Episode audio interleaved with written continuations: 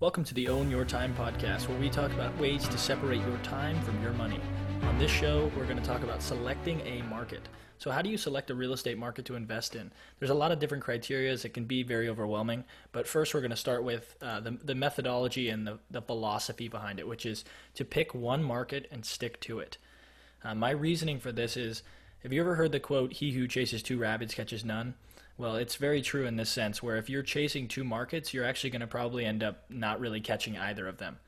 So there's about a, a two month latent potential barrier where you're not really going to see any results when you're first breaking into a market because you know you need to build rapport with brokers, you need to build relationships in that market. So it takes about you know two months to really break through. And so if you're hopping back and forth between markets and and you're really just never going to break through, and a lot of people, you know, you'll start to say these things like, "Oh, this market sucks. That market over there looks way better," and you start thinking the grass is greener on the other side. Uh, but it's really not. The grass is greener where you water it. So you know that's that's really the philosophy: is stick to one market and stick to it until you break through. There's no point in, in flip flopping because you're just going to end up being frustrated. And I did this quite a bit. So I actually started in the Jacksonville market, which um, I have no experience in Jacksonville. I have no idea why I really um, looked over there and you don't necessarily need experience in the market, but you you just like it didn't really make sense for me to be looking at Jacksonville. I just did it because that's where people were looking at the time, and um, and I chased that down for about you know six weeks, and then was like, oh, that market sucks. I'm gonna go chase another market. And I ended up in all these different places: Chattanooga, you know, Nashville, um, and I ended up doing my first deal in Louisville and then I did another deal in Atlanta. So I am the market hopping king, trust me. And this is coming from the market hopping king. I and I, I really wish that I would have just focused on one market because now I'm very focused on Austin and it's been very rewarding.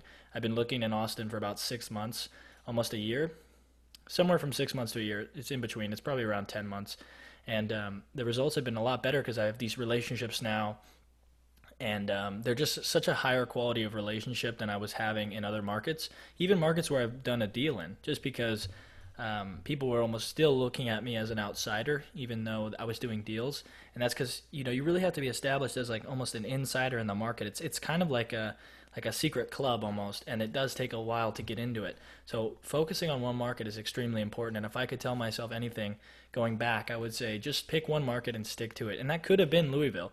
Um, but you just have to stick to it instead of jumping all around. So, highly recommend focusing on one market. So, the metrics. What metrics should you look at? The key metrics for cities. Um, I have seven key metrics here that we're going to go through. Number one is population growth. Number two is job growth. Number three is median household income. Number four is median house or condo value. Number five is the building permits. Number six is government planning projects. And number seven is the absorption rate. So I'm going to break down what numbers you should look for within these seven categories. Um, but some good places to look for these data points is citydata.com. You know, you have the Marcus and Millichap research part where they have quite a bit of different PDFs that you can download of the top cities, and they have a lot of really good um, metrics, and that's marcusmillichap.com slash research. Then you have the HUDuser.com or .gov portal where you can see, you know, by city and by state, and it really helps you – with some of those building permit aspects. Um, so let's talk about the market phases before we get really deep into these seven categories. You have phase number one, which is recovery, and this is typically you know declining vacancy. There's not really any new construction, and you're a little bit below you know that long-term occupancy average. But as you start moving up, and you start hitting that that average occupancy, then you start moving into this phase two, which is expansion. And now you have the, vacancy, the declining vacancy. You have some new construction coming in um, and that moves all the way up, all the way up until you hit this hyper supply phase three, which is where new construction's kind of at a peak. Everything's kind of at a peak in this stage, and you start to kind of come down. And as you come down, you get into increasing vacancy. You're seeing, you know, more people completing this new construction, and you're moving towards phase four, which is a recession. And so it's kind of this cyclical thing that continues to happen. And right now, we're somewhere in between phase three and phase four in most cities. It does vary city to city. So that's another thing that people don't talk about enough is that these phases and the cycle is awesome, but it's city to city. It really can vary quite a bit from city to city. So don't get too caught up. If you hear someone write a blog post about how we're you know in phase four, well, he may be writing from a completely different city with a completely different outlook than you. So definitely always take that into consideration. It does vary city to city. So what exact numbers to look for? So for population growth, we're going to look for 20% growth from 2019, uh, from 2000 to 2019. That's definitely uh, a good metric. Is you're going to want to look for about a 20% growth in population from that time period. And then for job growth, we want to be around 2% annualized. So we want a 2% annual job growth on most cities. And if you can find that, then that's ideal. If the city's larger than 1 million, like it has one, more than 1 million people living in it, then probably 1.5% is a little bit more accurate. But if you can be over that 2% job growth, then you're going to be looking at a very good growing city. And the reason for these two metrics, population growth and job growth, is the more people that are moving into this place, the more demand there's going to be for housing. And when demand goes up, then um, you know prices go up, right? Because if demand outpaces supply, then you can actually raise the prices of rent, and that benefits you. So then we move into the median household income. So we want that to be growing as well, because if people are being paid more, then they can afford to pay more rent, and then we can pay we can charge more for rent. So 30% growth from 2000 to 2019, and this applies to all city sizes.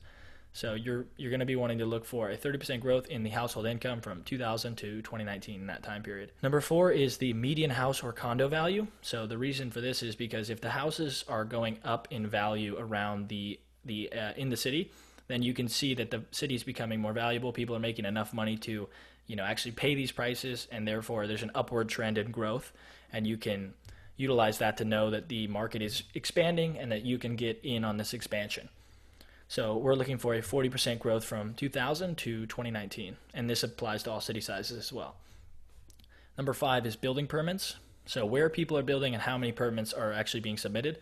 This is an important thing to know because if you can see that all the building permits are being, you know, put into one location, then you can potentially get ahead of it.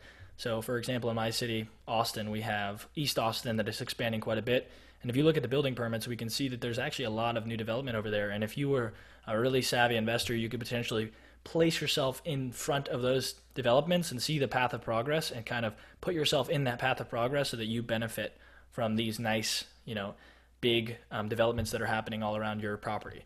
Number six is government planning. So, is the, gov- is the government planning any big developments or improvements? Has anything major been said about future growth plans? And so let's use Austin as an example again, which is there is a new MLS stadium being built in North Austin. The domain is going to be expanded, which is right near where the MLS stadium is going to be built. And you can kind of see that the overall city has this future growth plan in this North Austin area. And, um, and that's something that we can take advantage of if we understand where this is happening. And, and because values are going to go up around there if they're improving that area overall. And the last metric to look at is absorption rate. So, how many new units are actually being absorbed. And this shows the demand for housing uh, because if there's too many units being built and they're not being absorbed, then that's bad because it's going to force the market to soften because there's a surplus of housing. We don't want supply to outpace demand. We want demand to outpace supply. And that's why we've, you know, we were looking at these population growth and this job growth and all these income growth metrics because we want that demand to be going up. And if supply is below demand, then we're going to be in a good spot. And that's just basic macroeconomics. But if you have a lot of units being built and not very many people absorbing them, then that means that there's there's not enough um, demand and there's too much supply, and that directly affects your rent. So you want to look at the absorption rate for sure. So as far as neighborhoods within the city, so how do we find a neighborhood uh, to to invest in within the city? Number one, we're going to look at the median household income. So the neighborhood's median household income should be between forty thousand and seventy thousand a year. And this is for me on a B and C class strategy. So I buy B and C class multifamily. Essentially, my ideal tenant is a blue collar worker who, you know, works hard all day, gets paid a consistent amount, and then comes home and basically goes to bed. They're not necessarily looking for the amenities of like an A class building. They don't care about the, you know, the gym. And they don't really care about all of the like the tennis courts or anything like that. They just want a nice place to live that's safe and that is consistent. And they are also consistent in their work ethic and that they are, you know, just good, hardworking American citizens. Like that's that's who we're trying to uh, lease to. That's what my strategy is. So number two is the median contract rent. So the neighborhood's median contract rent should be somewhere between 700 and 1,000 because that again allows us to target that ideal tenant. So we want that 700 to 1,000 contract rent. So the unemployment rate is the third thing you should look at. The neighborhood's unemployment rate should be no more than 2% higher than the city's unemployment rate. So you don't want a sector of the city that's significantly higher than the overall city's unemployment rate because that just shows you that you know whatever's happening in that area isn't ideal. People are not employed at the level that that you'd want them to be, and that's common sense. I mean, honestly, real estate is common sense. That's the fun thing about real estate. You don't have to be uh, a genius. You just have to think in common sense terms. So number four is the poverty level. So under 20%, but under 15% if um, if you really don't want to take some massive risks. So you want under 20% of the population to be at the poverty level um, in this neighborhood. Ideally under 15% because you just again it makes common sense. You don't want if there if like half the population in your neighborhood is under the poverty level, then they're potentially not going to be ideal renters, and they're not maybe going to hit your strategy of a B and C class. You might be closer to the D um, D class apartments, which is there's nothing wrong with that, but that's just not our strategy. So number five is the appeal.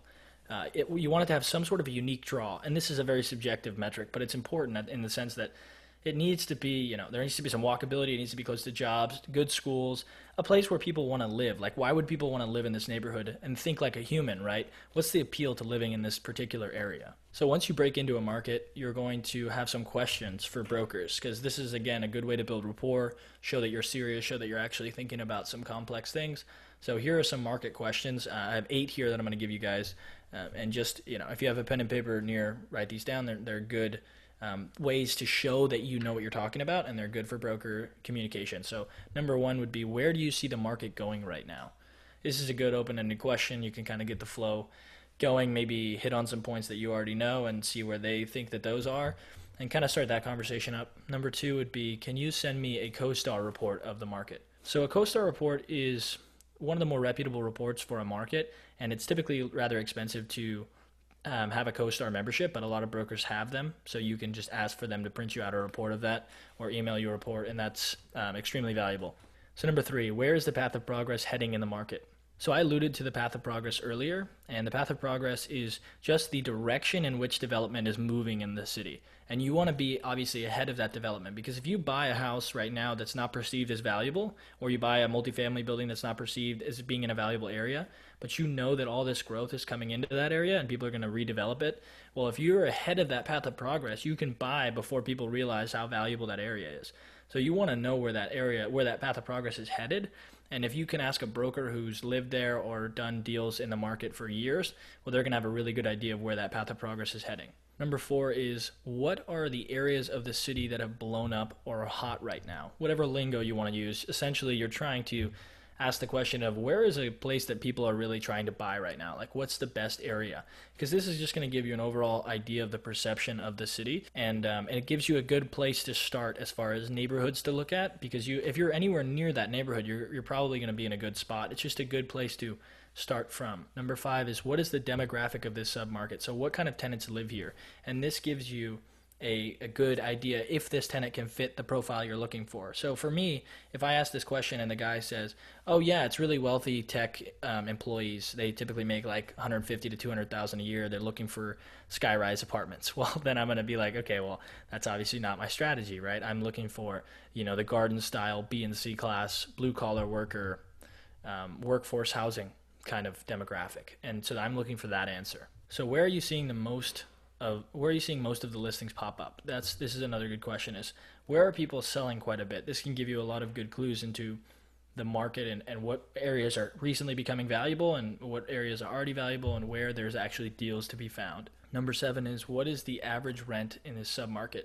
So again, this comes back to our metrics, which is we want to look for that 700 to 1,000 answer to this question, and this again can give us a good answer. If he says that okay, this is mostly Section Eight tenants and they're paying five hundred they're paying five hundred dollars a month, well then maybe that's not the submarket for us. And also on the other end, maybe it's oh yeah, the average rent's around two thousand five hundred. Well then obviously that's probably not our submarket, right? And then lastly, are there any areas that I should avoid at all costs?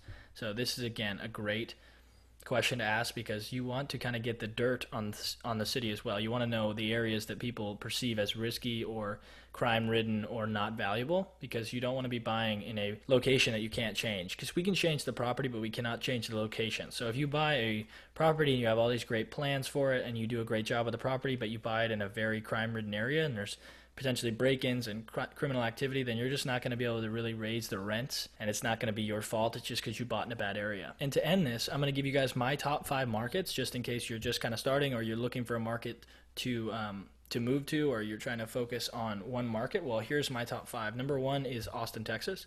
Number two is Provo, Utah. Number three is Orlando, Florida. Number four would be Boise, Idaho. And number five would be Raleigh or anywhere in the research triangle of North Carolina. And these are for all the reasons that I listed above, the metrics that are very important to hit. And they're just a good starting point. So if you have no idea where to invest, well, these five are probably a great place to start and look at and just kind of see um, where their data is at. And maybe if you live near any of these markets, I'd highly suggest focusing on the one that you live closest to. I think that this is a great um, top five to start with. So to summarize, we have number one, stick with your market. Number two, the metrics that we talked about, which is population growth, job growth, median household income, median house or condo value, building permits, government planning, and absorption rate. Um, and then the, we also talked about the market questions for brokers, and these are very important.